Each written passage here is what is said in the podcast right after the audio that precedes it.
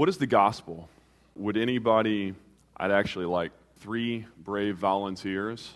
This is what we live and die for, church, so no pressure. And you're in good company here. All right, Karen, need two more on deck. What's the gospel? Ten words or less.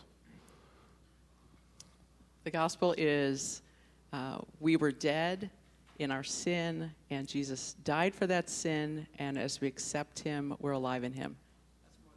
Awesome, thank you. Can anybody try and get it down to 20? Topper? Shave some off? Carol? All right, Carol, what's the gospel? Believe in the Lord Jesus Christ and you will be saved. Mm, good. One more? Yeah, you, right here. Mom is hanging her head. Come on, Mom. Learn about God. I love God. Okay. So, Sunday school teachers, this morning, uh, your assignment before you start your lesson um, and talking about Nehemiah or Ezra, whoever awesome, important character we're talking about, uh, let's, let's go right to the heart of things and uh, read Mark 1 14 and 15 with your kids. If you have a Bible, you can turn there with me. If not, it's on the screen. Um, we're going to listen to Jesus and let him give us his answer. Y'all's answers were great, but Jesus is Jesus. So um, we'll let him weigh into. This is not our passage for this morning, but uh, you're going to see momentarily how it's related and why it's so important. So uh, here's what Mark 1 says this is Jesus answering this question. Now, after John was arrested, Jesus came into Galilee proclaiming the gospel of God and saying, The time is fulfilled, the kingdom of God is at hand. Repent and believe in the gospel. Jesus articulates the gospel precisely like this The time is fulfilled, the kingdom of God is at hand. Now, it took long enough to get three of y'all to volunteer to share the gospel. If I asked you to explain to me what the kingdom of God was, I won't even do it. I, I expect that it would take even longer. We'd have even fewer volunteers. And here's why because I think the kingdom of God is one of the most underappreciated, misunderstood, but absolutely what I want to show you this morning paramount concepts in all of Scripture.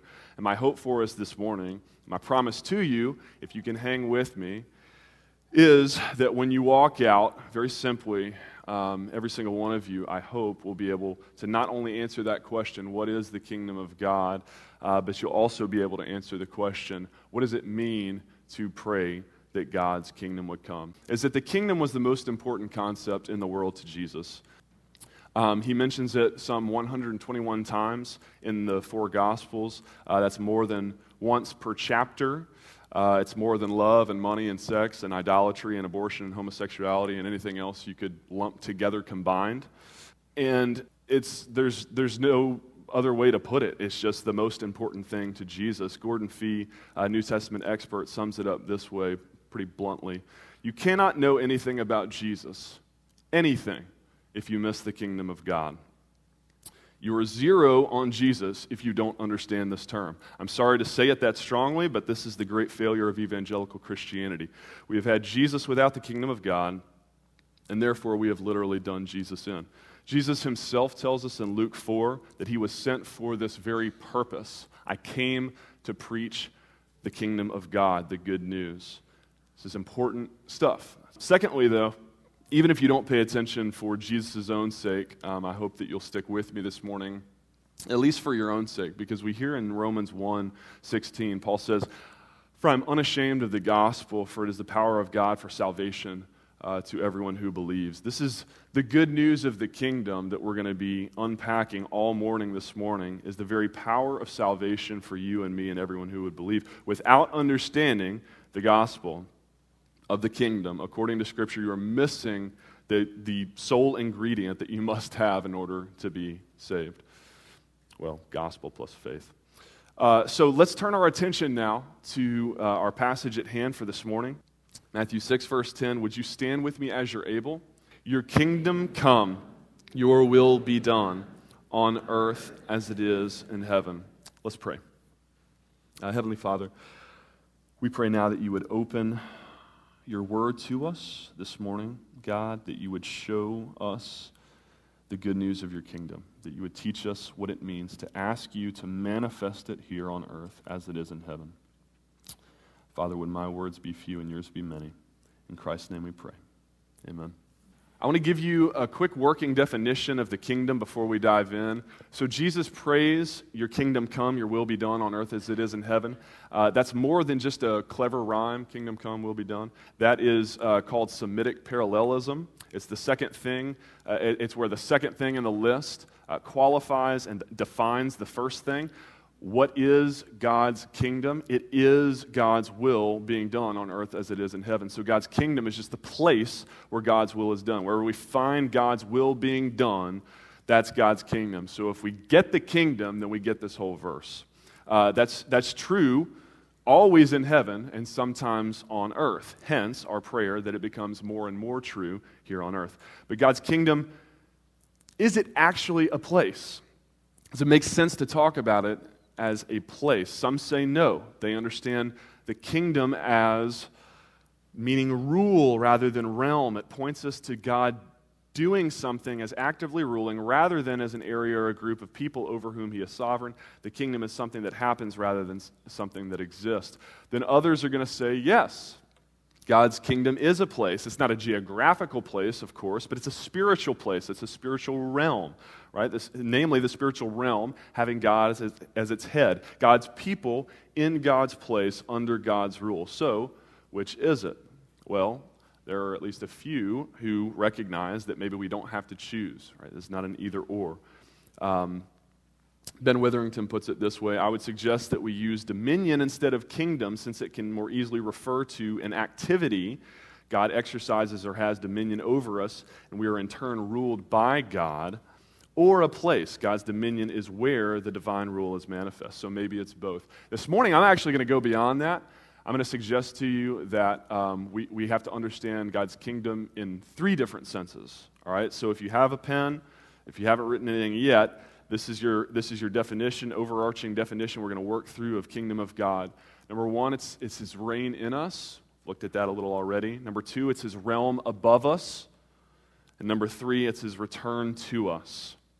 It's something that a, a, a lot of, a lot of uh, biblical interpreters see that going on, his, his return to us. They see the eschatological thing going on in this passage but they don't specifically identify it with the kingdom itself.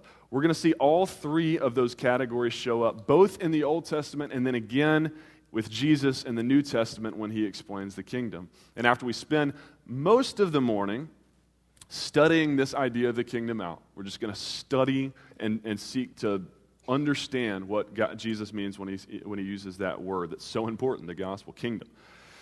Uh, then we will end with some quick application as we seek to answer what it means for us personally and practically to pray that God's kingdom would come. All right, so let's start in Genesis 1 1. In the beginning, God. In the beginning, there was one kingdom and one king, God. I've got some visuals to help us as we walk through this. You can laugh all you want. I did not draw these. Um, I just stole these from someone else. If I'd drawn them, they'd be even worse. The first one here is easy enough, though. Boom, there you go. One king, one God. Pretty easy. In the beginning, God. Now, sometime in ancient history, between Genesis 1 1 and the end of Genesis 1, that chapter, a second kingdom is born. Isaiah 14, 12 through 15, we hear this How you are fallen from heaven, O day star, son of dawn how you are cut down to the ground, you who laid the nations low. You said in your heart, I will ascend to heaven above the stars of God. I will set my throne on high. I will sit on the mount of assembly in the far reaches of the north. I will ascend above the heights of the clouds. I'll make myself like the Most High, but you are brought down to Sheol, to the far reaches of the pit. Isaiah here tells us about the fall before Genesis 3, the pre fall fall when this day star, aka in Greek, Lucifer, literally, Satan, was, who was created, of course, good by God, author of all things good, yet he rebels in his pride and is booted from heaven. And so Jesus confirms this in Luke 10. He says, And I saw him, Satan, falling like lightning from heaven. And if we can just fast forward real quick for a minute while we're off topic it's important here to note Jesus also infer- affirms that the kingdom of Satan is still alive and well in Jesus' day also. Matthew 12. If Satan cast out Satan, he is divided against himself. How then will his kingdom stand? Note, Satan has a kingdom. Luke 4. The devil took Jesus to a very high mountain and showed him all the kingdoms of the world and their glory, and he said to them, All these I will give to you if you will fall down and worship me. Jesus does not then reply, Wait a minute, those aren't yours to give. Those kingdoms don't belong to you. Why not? Because not only does Satan have a kingdom, we're going to discover that it's here on earth too. Satan's kingdom has come on earth as it is in hell. Right? Satan is called 2 Corinthians 4, the God of this world. Ephesians 2, the prince of the power of the air. John 12, the ruler of this world. And so it's also possible we hear in John 8 for us humans to belong to his kingdom as Jesus criticizes the Pharisees. But let's don't get too far ahead of ourselves. Back in Genesis 1, we've got two kingdoms now. And before we even get to Genesis 2, we hear of God creating a third kingdom Genesis 1:26 Then God said, "Let us make man in our image after our likeness and let him have dominion over the earth." Our kingdom. Right? Now we've got a little bit more complex picture. God gives us dominion, reign over this kingdom, and it all goes pretty well for a whole chapter.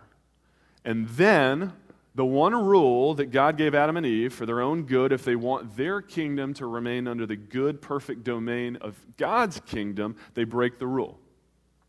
Why? Because of the influence of that kingdom beneath, that second kingdom, Genesis 3. But the serpent said to the woman, You will surely not die. So she took of its fruit and ate. And so the man and woman invite Satan in to be their king instead of God. And as Jesus tells us later, you can't serve two masters. So God closes the door to his kingdom behind them. Genesis 3:23 Therefore the Lord God sent them out of the garden and it stays closed God's kingdom stays closed off for a few millennia thousands of years after that now this is as good a time as any to pause and point out that just because God's not reigning as king in the hearts and lives and decisions of people, that does not mean that God has lost his realm. Remember, there's these two senses in which we use the word kingdom his reign in and his realm over. And while we can invite God to leave the throne of our hearts, God never steps off the throne of the universe. So we hear in the Psalms that even during these millennia of separation between God's kingdom and our kingdom on earth, the Lord has established his throne in the heavens, and his kingdom rules over all. Your kingdom is an everlasting kingdom, and your dominion endures throughout all generations. So, in his sovereignty, from heaven, over all the affairs of earth, and in his mercy and his goodness, God eventually chooses a guy named Abram through whom he promises to one day restore his kingdom reign in the lives of a new people. Genesis 12. And specifically, God tells Abraham's grandson Jacob in this somewhat bizarre prophecy in Genesis 49 the scepter shall not depart from Judah, to him shall be the obedience of the peoples. And so we, we get the first rumblings of God's plan to bless the world through Abraham and, and that somehow that's going to entail God sharing his rule, his scepter, with a king in the line of Judah to whom every knee will one day bow. But in the meantime, God's promised people here, the Israelites, they get themselves stuck in a foreign land. So we hear in Exodus 1 and 2 about Egypt living under the rule of an evil king an emissary of Satan's kingdom, even, the Bible describes him as. as. And yet, God hears the cries of his people in their enslavement, and in his sovereignty, he uses even this evil king for his own purposes. He hardens Pharaoh's heart and uses him to free his own people from bondage. And upon redeeming them, God renews his covenant promise to his people. But this time, for the first time, God actually refers to them as his kingdom people. It's the first time we get that language in Exodus 19. You shall be to me a kingdom of priests and a holy nation. And for the first time, God refers to himself as their king. Deuteronomy 33 Thus the Lord became king in Jerusalem. And for the first time, God details out for them what kingdom li- living looks like under his benevolent kingly rule. You shall have no other gods before me. But here's the problem with all of that their citizenship in this kingdom is conditional. Here's the full quote from Exodus 19 If you will obey my voice and keep my covenant, then you shall be my treasured possession among the peoples, and then you shall be to me a kingdom of priests and a holy nation. That if then proves especially problematic because before Moses can even get down off the mountain to deliver the terms of the kingdom covenant to the people, they've already violated all three of his top three commandments. But instead of slamming the door to his kingdom shut once and for all, for good, like the Israelites deserve, this time God, in his mercy, doubles down. He proves that his faithfulness will be bigger than Israel's faithlessness.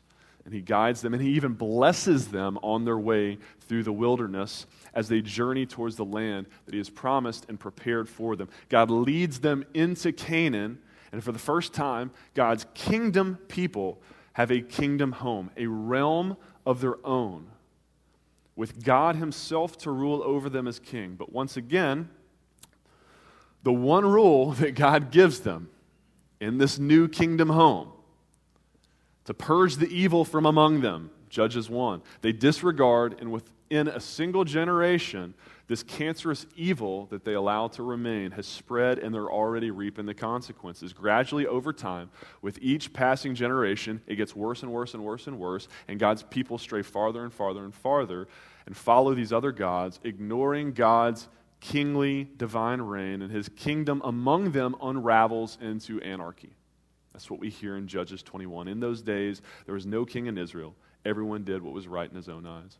And rather than repent and turn back to God, their good king, the people eventually take matters into their own hands, and they decide that the problem is that they don't have a human king like all the other nations, a flesh and blood king that they can see and hear and touch and feel. So they impeach God and they hire a new king. And once again, rather than simply leave them to their own devices, let them suffer the consequences of life without God. In his mercy, God redeems their rejection and makes a way for them to still live under his kingdom rule. If both you and the king who reigns over you will follow the Lord your God, it will be well. In fact, God is so sovereign and so merciful that he actually predicted their faithlessness and his, the rejection of his kingship 500 years prior when he delivered the law. He outlined the stipulations of this plan B for the kingdom that they're now choosing in Deuteronomy 17. When you come to the land that the Lord God is giving you, and then say, I will set a king over me like all the other nations that are around me. And then he, tell, he tells them basically, their king has to follow his king. It will go well if their king will follow God's king, kingdom and kingship. He must submit to Yahweh's rule. And we learn this really important principle that is true if you know anything about just if you've ever been in a job or, an organization at any level. As the king goes, so goes the people, right? As the leader goes, so goes the people. If the king will submit to God's rule, so will the people. And so for a while, things actually work out okay because God, again in his mercy, anoints a good king to rule over them. God raised up David to be their king, of whom he said, I have found in David a man after my own heart who will do my will. And then kings like David, who remind the people of God's kingship and reign over them, say among the nations, The Lord reigns. And so God renews the, with David his prophetic promise about this kingly line of Judah. 2 Samuel 7 I will raise up for your offspring after you, and I will establish his kingdom he shall build a house for my name, and I will establish the throne of his kingdom forever. But this is a, a, weird promise that God makes. Because while David's offspring Solomon does build the temple prophesied there, his kingdom does not last forever. In fact, we hear in 1 Kings 11 that Solomon's drifting back away from God ultimately results in his kingdom being taken from him and torn in two upon his death. And so, does God did God renege on his promise? Or is there another future king that they're still waiting for? And if so, when? Right? He's certainly not to be found in the rest of the Old Testament. After Solomon, things get pretty much worse as far as the kings go. It kind of pinball back and forth between some good, some bad kings. For every Jehoshaphat or Hezekiah who recognized God's sovereign kingly rule, there's an Ahaz or a Manasseh who let just a little bit of power that God does grant them go to their heads and they turn the people away from God. But all the while, remember, God's realm, God is on his throne in heaven. Psalm 99 the Lord reigns and he is exalted over all the peoples. And all the while, God continues to reach out and call back his people, now through the prophets. The prophets remind the people of God's kingship. I am the Lord, your Holy One, the Creator of Israel, your King. The prophets also remind them that if they don't uphold their end of the covenant, to act like his kingdom people and to honor God as king in their lives, there will be consequences. Ezra 5 Because our fathers provoked the God of heaven to wrath, he gave them into the hand of Nebuchadnezzar, king of Babylon, who destroyed this temple and deported the people to Babylon. But even in the midst of exile, we see God's redeeming hand at work, using his people as a witness and a blessing to these foreign ruling nations.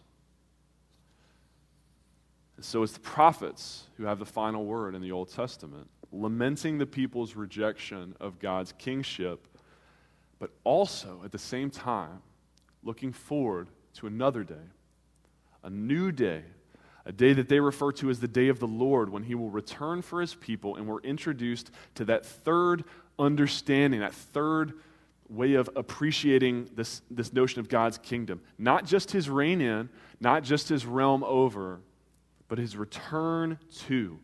God will return to his people one day as their king to rule forever. On that day, the prophets announce, the God of heaven will set up a kingdom that shall never be destroyed, nor shall the kingdom be left to another people. It shall break in pieces all these kingdoms and bring them to an end, and it shall stand forever. The prophets foretell that on that day, Isaiah 2 God shall judge between the nations, and they shall beat their swords into plowshares and their spears into pruning hooks. Nation shall not lift up sword against nation, neither shall they learn war anymore. For there will be a new king over them now, the one prophesied of long ago. O Bethlehem, from you shall come forth for me one who is to be the ruler in Israel, whose coming forth is from of old, from ancient days. And he shall stand and shepherd his flock in the strength of the Lord, in the majesty and the name of the Lord his God, and they shall dwell secure. For now he shall be great to the ends of the earth, and he shall be their peace. And in contrast to the kings and powers of this world, his reign will be characterized by peace. The wolf shall dwell with the lamb, the leopard shall lie down with the young goat, the calf and the lion and the fatted calf together. They're all singing kumbaya Right? All the animals in God's, in God's kingdom, back in the garden again. And his return will be characterized by abundant provision and health and joy. Isaiah 25 On this mountain, the Lord of hosts will make for all peoples a feast of rich food, a feast of well aged wine. We'll all be drinking Chick fil A milkshakes for all eternity. He will swallow up death forever, and the Lord God will wipe away tears from all faces. There will be freedom for the oppressed. Behold, your king is coming to you, righteous and having salvation is he. I will set your prisoners free. But the day of the Lord will also be categorized and characterized by justice and overdue judgment as well. Isaiah 26 For behold, the Lord is coming out from his place to punish the inhabitants of the earth for their iniquity. And through all of this, ultimately, what God is doing is he's redeeming and renewing all of creation back to himself. Isaiah 65 For behold, I create new heavens and a new earth. You thought that was just in Revelation. It's Isaiah. And the former things shall not be remembered or come to mind. No more shall be heard in it the sound of weeping and the cry of distress. In the very last chapter we hear in the whole Old Testament is God promising to send a prophet a new Elijah to announce the coming of this reinaugurated kingdom. And some 400 years later, in the very opening chapters of the New Testament, Matthew 3, we hear, In those days, John the Baptist came preaching in the wilderness of Judea. We hear about this prophet. And to be sure, anticipation of and the yearning for God's long awaited kingdom and returned rule, it was at an all time high. We hear in Luke 2 and Mark 15 and John 6 of Simeon, Joseph of Arimathea, whole crowds of Jews who are coming to Jesus, trying to force him to be their king, all because they're so anxiously awaiting God's return. After centuries of exile and subjugation, being ruled over both home and abroad, the now unrecognizable kingdom of Israel is barely surviving under Roman rule. Could Jesus be God's Messiah, their long awaited, holy, anointed one, Messiah, sent to set them free? Indeed, that's exactly how the Gospels describe him. Luke 1, Matthew 2, John 1. We hear early in Jesus' story that he is, in fact, the long awaited King of Israel. Kind of. He's kind of the king that they've been waiting for. He is the Son of the Most High, the eternal King, the Savior of Israel, but not from Roman rule. Not the King they've been asking for. He, has got a different kind of salvation and kingdom in mind, and he makes that very clear because he does things like praise the faith of Roman soldiers and hang out with Roman sympathetic tax collectors and tell people to pay their taxes. He tells them to go the extra mile when they're conscripted to, conscripted to carry a Roman soldier's bags. It's a common practice back then. And above all, he commands his followers to love and pray for their enemies, the Romans. But more shocking than who Jesus came to overthrow, not the Romans, is how he came to do it. Whereas other rulers use their authority to lord over, and whereas that's what the Jews undoubtedly have expected of this king, right? A king like David who's going to come in busting down the doors. Jesus is going to use his rule his authority to serve under, even to die for. The powers of this world don't even have a category for understanding that. You, you get this interaction with Pilate, where Pilate asks him, Are you the king of the Jews? Jesus says, My kingdom's not of this world. And it just blows Pilate's mind. They don't have a category for understanding it. Jesus is even his own people who ushered him into Jerusalem on Sunday as their king, Hosanna with the palm branches. Now cry out, crucify him on Friday. And in a scene of twisted irony, the king of the universe is stripped and beaten and mocked, scorned, crowned with thorns, and murdered. Why? The charge that they bring against him is the very thing that they thought they'd wanted all along. The king of Israel. He's the king. He came to rule. And our sin hates being ruled over. So if Jesus is king, what exactly is this kingdom that he comes announcing and initiating? Well, for starters, as we already looked at in the Old Testament, the kingdom is God's resumed reign amongst his new kingdom people once again. Remember, Jesus said, Mark 1, the time is fulfilled, the kingdom of God is at hand. Repent and believe the gospel. The kingdom of God is engiken, is the Greek word. It's at hand. It's, it's come near. It's right under your nose. It's me, Jesus, right? That's, what, that's like what he's tipping them off to. You look at me and you're seeing the kingdom of God in flesh and bones. Colossians 1:19 in him all the fullness of God was pleased to dwell. Why? Because Jesus alone perfectly submitted to God's will in every way and fully embodied God's rule and his power. Paul tells us 1 Corinthians 4:20, the kingdom of God does not consist in talk but in power. And Jesus not only goes through the towns proclaiming the gospel, proclaiming the kingdom of God, teaching in their synagogues, he's healing, he's exorcising demons, he's casting out spirits.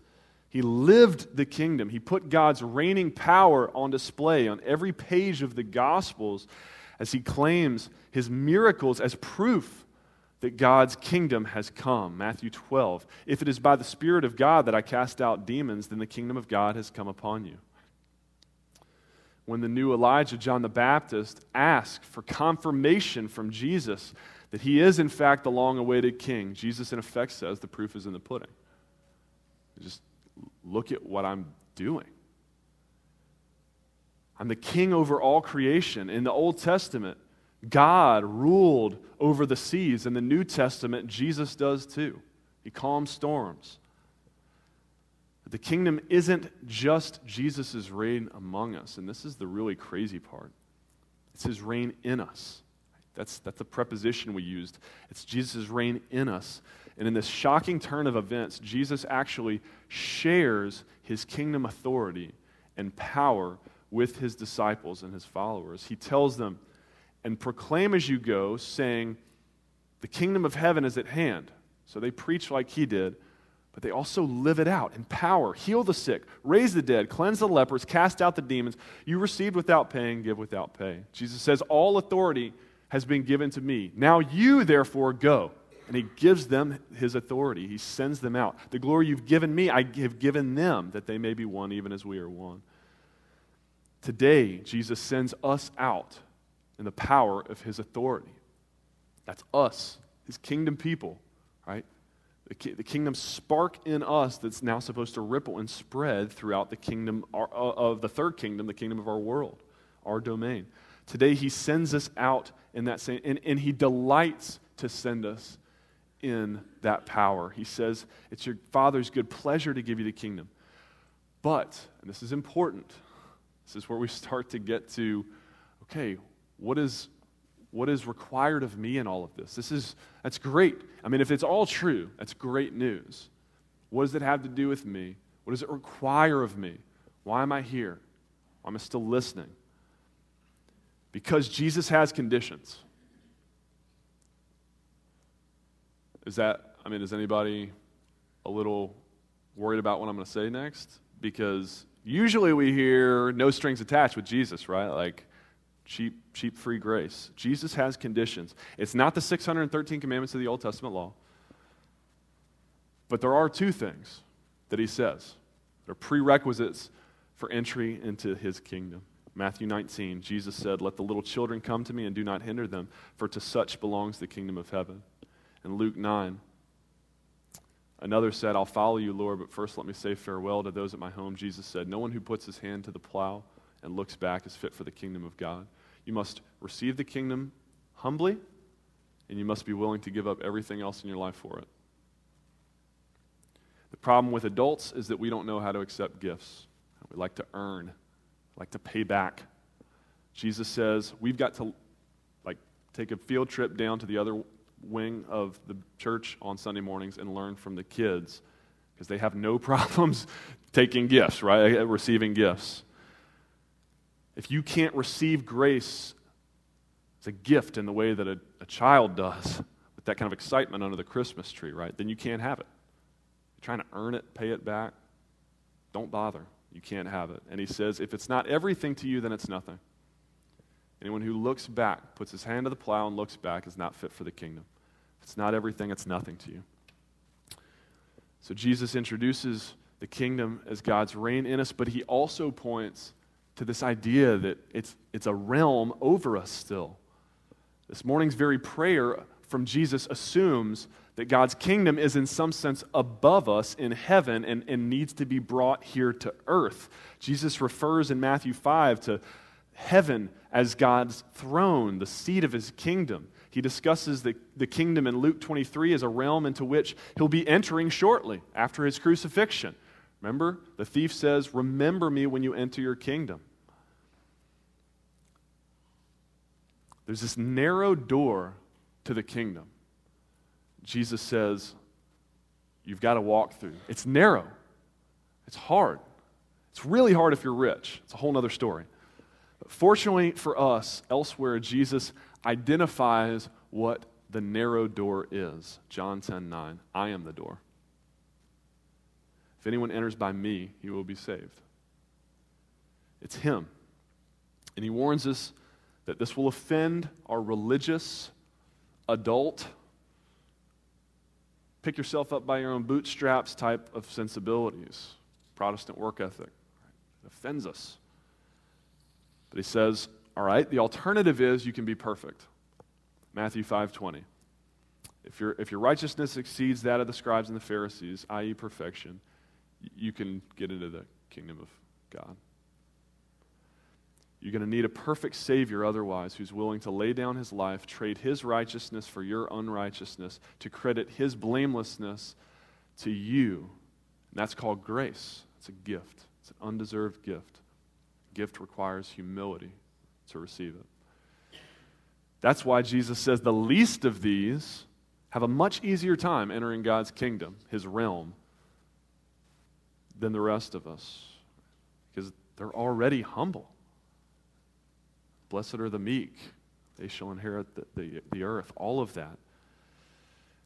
Finally, like the Old Testament before him, Jesus thirdly envisions the kingdom of God not just as God's reign in him and not just as God's realm over them, but as God's return to them as well. Perhaps Jesus' most instructive metaphor for the kingdom is found in Matthew 13. He says, The kingdom of heaven is like a grain of mustard seed that a man took and sowed in his field. It's the smallest of all seeds, but when it's grown, it's larger than all the garden plants. That he uses the analogy of a little leaven. Leaven's the whole flour dough. Is the kingdom here or there? Is it already? Is it not yet? Jesus' answer is yes. You've got mustard. Kind of, right? You, you plant a mustard seed, you've got mustard. You've got the start of mustard. It's, it's in process. Compared to the plant you're going to have, you know, it's, this pales in comparison to what you're going to get. Another parable Jesus could have told us is that of pregnancy, right? I asked Rebecca if I could use her as an example, call her out in the middle of the sermon. If y'all don't know, Rebecca's pregnant, yay. Um, Rebecca, when someone asks you how many kids you have, what's your answer currently?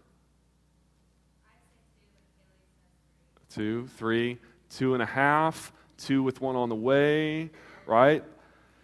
We might say that compared to, to, to what that answer is going to look like four or five months from now, you know, in the, in the delivery room, um, when this little one shows up, right, it, it, it's going to blow what she currently would answer out of the water, right? Likewise, Jesus prophesies that even though he's initiated the kingdom of God in our midst, the fullness of its revelation is still yet to come. Jesus himself will return like a thief in the night, in a, in a moment, in the twinkling of an eye, like lightning flashes.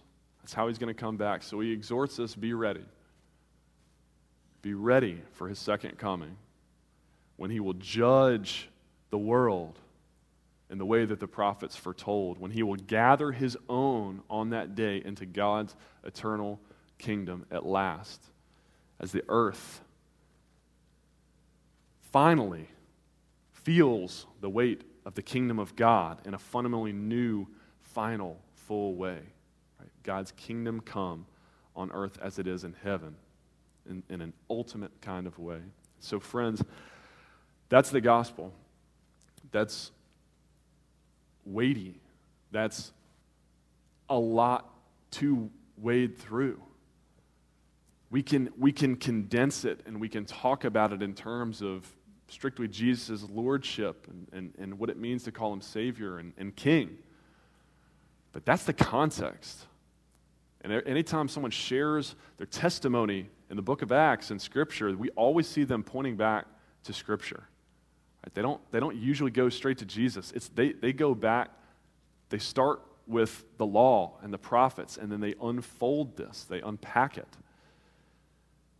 And my fear is if we, if we are guilty today of over personalizing the gospel, I've heard evangelists sometimes encourage us to, to personalize the gospel, to substitute your name in to, to John 3.16. You've heard that before.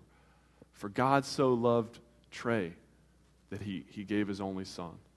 That if Trey would believe in him, right? And, and, and it's not that that's not true, it's just so small. It, it's so small. We, we need a kingdom size vision. God's kingdom gospel is so much grander than what we sometimes boil it down to. And that's not to say that we don't ultimately all have to come to that, that faith conviction for, for ourselves personally. That's just to say, if we do over personalize it, we can run the serious risk of forgetting that there's a whole kingdom of people out there, right outside your front door, maybe inside your front door, maybe in the mirror, a kingdom of people who are broken and lost and estranged and in need of God's reign in their rule, in their life. Maybe that is, maybe that is the mirror. Maybe, maybe that's you this morning. And, and if it is, and, and if you're here and you are tired of trying to rule on your own, um, I would encourage you. I, we would love to, myself, our elders, uh, we would love to talk with you after the service. We'd love to pray with you after the service and, and, and help unpack this gospel even more for you and what it means for you. The kingdom of God could come on earth as it is in heaven in, in someone's life this morning. That, that is God's hope every time we open His Word. I mean, every time we preach His Word, that is, that is the goal that God has in mind, is that His kingdom comes on earth as it is in heaven. And if God's kingdom is God's will being done, then here's what Jesus says about what it means to obey God's will. Not 613 commandments, not the top 10 list, not try and be a good person. It's John 6:40. This is the will of my Father, that everyone who looks on the Son and believes in him should have eternal life, and I will raise him up on the last day. Just believe. Believe. Do it today. Don't wait. For those of us this morning who have believed, first of all, as we start to wrap up here, I want, I want to remind you that your belief is, first of all, the most important thing. Your salvation is secure on the basis of His grace through your faith alone. The seed has been planted, there's, a, there's mustard there in your heart.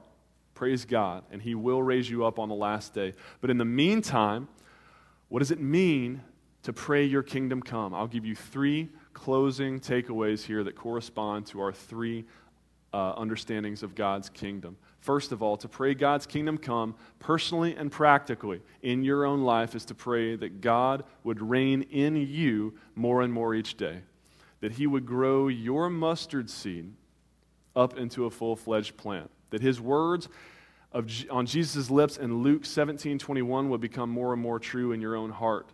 Jesus said, being asked by the Pharisees when the kingdom of God would come, Jesus answered, The kingdom of God is not coming in ways that can be observed. For behold, the kingdom of God is entos humon. The Greek is literally in you. The kingdom of God is in you. Insofar as God's will is done, when we submit to Christ's lordship and we walk according to his will, his kingdom comes on earth as it is in heaven in the hearts and lives of God's kingdom people. Paul says it this way in 1 Thessalonians 4 This is the will of God, your sanctification you're growing in, in, in sanctification, in Christ likeness as you surrender and walk in obedience to God's rule over your life, watering the seeds of faith each day, marinating in His Word, soaking up His presence in prayer, feasting on the fruit of the Spirit, and avoiding their opposites, the works of the flesh. Paul says, He has delivered us from the domain of darkness and transferred us into the kingdom of His beloved Son in whom we have redemption, the forgiveness of our sins. Therefore, 1 Thessalonians 2, walk in a manner worthy of God who calls you into his kingdom and his glory. I cannot pray for God's kingdom to come if I have no intention of letting it start with me. If, if my heart is not open to God's kingdom rule right there for starters, it makes no sense for me to pray God's kingdom come in some abstract, you know, world changing kind of way.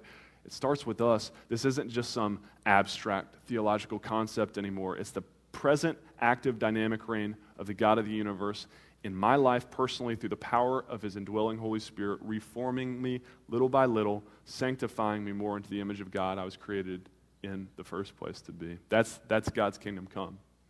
Secondly, to pray that God's kingdom would come on earth as it is in heaven is to pray that Jesus' realm over us would invade our world more and more, and that over time, heaven would become increasingly indistinguishable from earth. To pray that God's kingdom would come on earth as it is in heaven is to pray that kingdom of hell stuff, like what happened in Charlottesville yesterday, doesn't happen anymore. That's what it means to pray God's kingdom would come. But here's the thing God's already told us that his plan of action for making sure that that happens is through us. It takes us back to that first one. We need more of Him. We are the problem. We can't be the solution. It's got to come from Him. But He tells us it comes from Him through us. God wants to change the world through you and me. We're His plan A, and there's not a plan B. There is no world change without will change. Now you can insert your name. And we can let that scare us, or we can let that light a fire under us. Right? We can, we can get up and do something about it. I mean, I'm not saying don't pray for the people in Charlottesville or the famine in you know, East Africa right now or fill in the blank, but write a check too. You know, it's something. He wants to do it through us. And the problem with American Christianity today is that most of the church falls into one of two camps. If we're honest, there's A, the mostly evangelical Christians who reduce God's kingdom to this internal reign in our hearts and over spiritualize everything, of whom James would say, if someone's hungry, um, it's great to pray for them and they might need Jesus too, but it doesn't hurt to give them some food. And for you to just over spiritualize it and say, pray it off, is not kingdom of God stuff. And then there's the second category, the typically more liberal mainline Christians who reduce the kingdom to making earth look superficially more like heaven. But a few quick questions reveals that they're really just operating under another form of works based righteousness, and they've completely forgotten in whose name and in whose power they are sent out to serve in the first place. Jesus calls us to a third way this morning. He calls us to pray your kingdom and to open our hearts to Him even as we open our hands to our neighbors. The two, faith without works is dead, two sides of the same coin. Number three, finally, and thirdly, to pray your kingdom come is to pray that Jesus' return to us would be hastened. It's to pray for his return to us, to appreciate that this earth being gradually transformed, one sanctified, saved soul at a time, one soup kitchen visit at a time, one check to, you know, Samaritan's purse at a time. That is a beautiful thing, but we've also got to recognize that the end of our story is so much better than that. Jesus offers us so much more hope than that, some gradual, you know, when does it ever end, point of diminishing returns kind of. That's not our story. To pray your kingdom comes to know that we have a king. It's to know that he's coming back for his bride. And it's to pray with so many saints who have gone before us.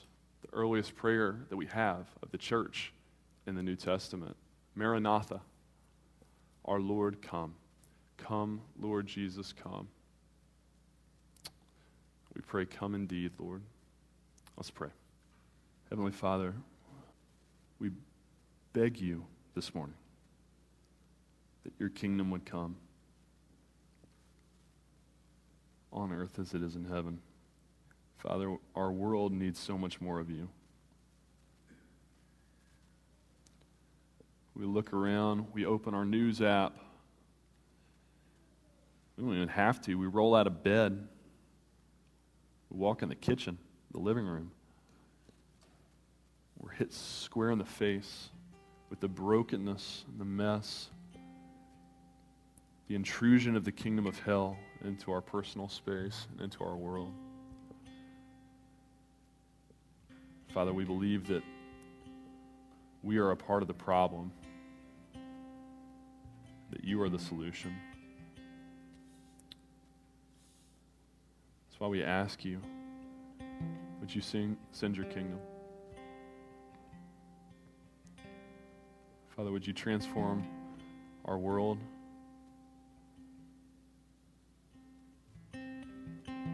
Make it look more like heaven. And would you do it in the lives of your people this morning? Father, we all have brokenness in our hearts. We all have remnants of the kingdom of hell, no matter how sanctified we are, that we need redeeming, that we need transforming.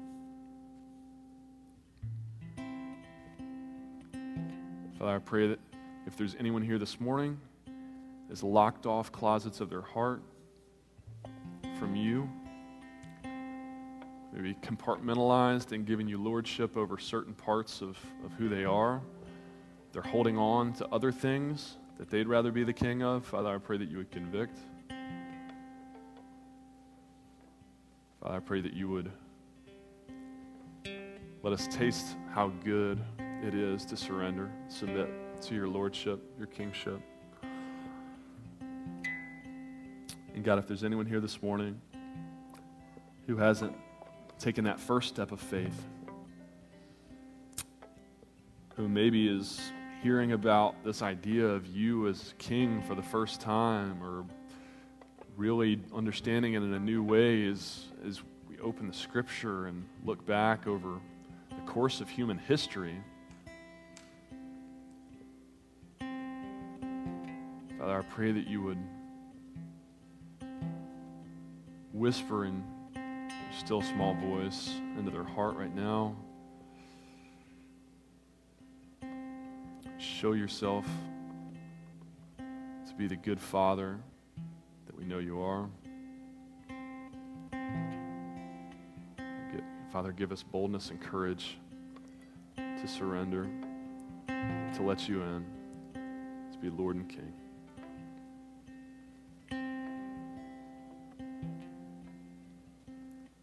So worthy.